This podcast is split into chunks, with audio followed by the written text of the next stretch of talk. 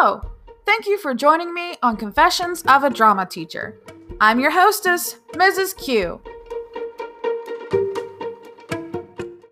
This is a brief intro and a bit of history of how I became a drama teacher. I'm really excited to share my experiences, and I'm excited to connect with an audience who wants to know they are not alone.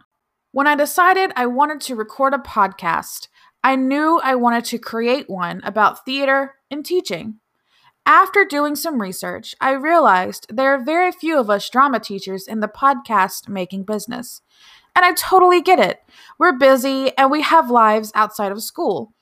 But I wanted to create something I hope will help. And honestly, with the coronavirus, my school is unable to produce a show this year, leaving me with a bunch of spare time in my afternoons. Even without the coronavirus, I live in a district where we can't afford to produce plays, and we do not have after school rehearsals, so my afternoons are pretty much open anyway, but more on that later. Before we continue, I'd like to state that I am by no means an expert on teaching. Actually, this is my second year teaching, and I'm having to complete this second year under unique conditions. But before you decide you don't want to hear from a youngin' like me, I want to remind you that I'm still a teacher. I'm still here, and I fight for my students every day. I've learned that teachers have to stick together, and this is even more true for teachers in the arts. Most of us are the only art or band or dance or theater teacher in our building. Others of us might be the only one in the district. I'm one of the lucky ones. I have a professional learning community, or PLC for short, of theater teachers from around the district that I get to meet with once a month. We get to share ideas and talk about the challenges we face every day. As we move into the segment about my own personal history, I would like to say something a little off topic. While I do focus on the theatrical element of my own class, I don't want that to discourage other teachers from reaching out and sharing their own thoughts and experiences. My goal for this podcast is to create a community of teachers that want to share their stories and or suggestions, that want to offer advice to younger teachers or for younger teachers to seek advice from more experienced teachers. All right, now that I've gotten that off my chest, I'm going to tell you guys how I became a teacher. I didn't want to be a teacher. I was told as a young adult and even in college that people could see me as a teacher. I often brushed off these comments and would say I didn't have the patience or even the desire to be a teacher. As a matter of fact, I grew up in a small town and had big dreams of making it big. I was going to be a star.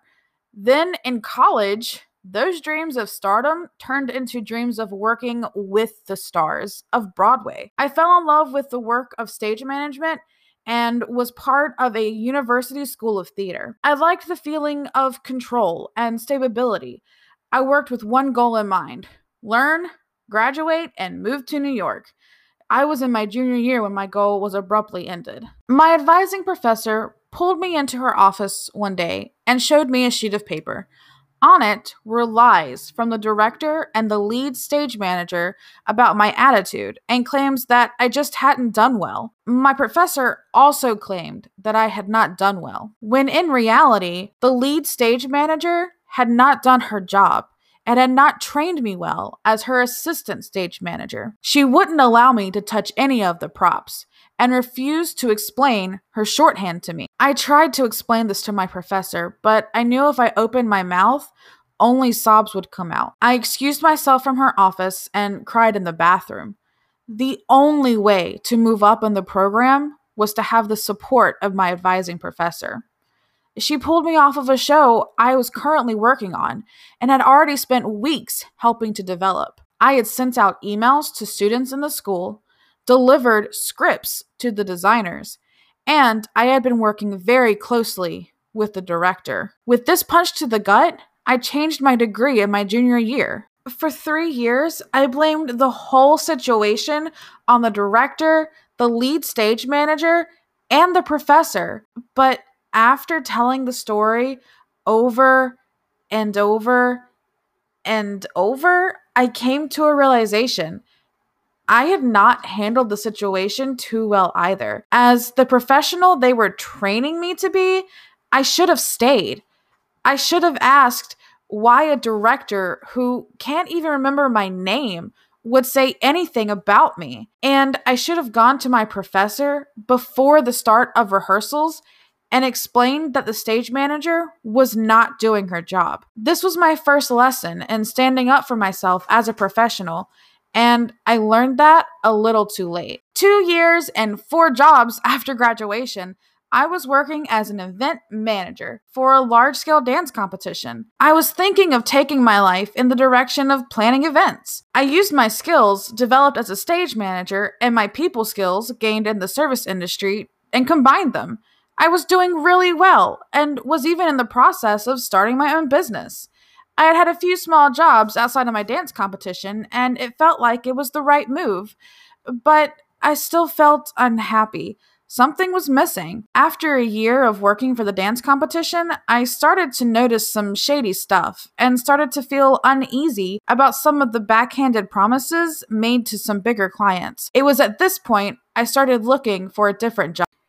And then I saw it the sign, a Facebook post from my old high school theater teacher that my old high school needed a teaching position filled. I considered it for a moment, but decided against it. They would never hire someone without teaching experience, right? Uh, besides, I had always vowed I would never return to my small town. And even if I did teach, I would not teach high school. I felt like I couldn't handle their mouthiness. Later that night, I had five missed calls from my mom and a dozen texts telling me to check Facebook and to apply for the job. Even my fiance, who knew it meant moving again after only just having moved six months prior, pushed me to apply for the job. I later found out he thought they wouldn't hire me. Well, joke's on him. Suddenly, the universe was sending strong signals I should apply, and I did well, obviously, I got the job, and a whole new world of career possibilities have opened before me. I was accepted as a teacher on a residency license, which just means I know a lot about theater, but not a lot about teaching, so I had to take some coursework. I will be completing that coursework in a few weeks and will be a fully licensed teacher. But I didn't have the advantage of student teaching and I have some pretty wild stories to tell from my first two years, as I'm sure you do too. I've also learned how hard being a theater teacher is in my part of the United States. And I've learned that the coronavirus and teaching theater are not the best mix. I've had to learn as I go with the help of mentors and other podcasts. But the one thing those podcasts and mentors are missing are answers to questions such as I teach in an auditorium how do I manage my classroom? Or my students aren't allowed to be within six feet of each other. What activities and scenes can I do with them? I'm going to share with you my answers to these questions. And for all my experienced teachers, we would love to hear your feedback and your suggestions. As I said, as teachers, we have to stick together. This has been Mrs. Q with Confessions of a Drama Teacher. Thanks for popping in, and remember to stay dramatic.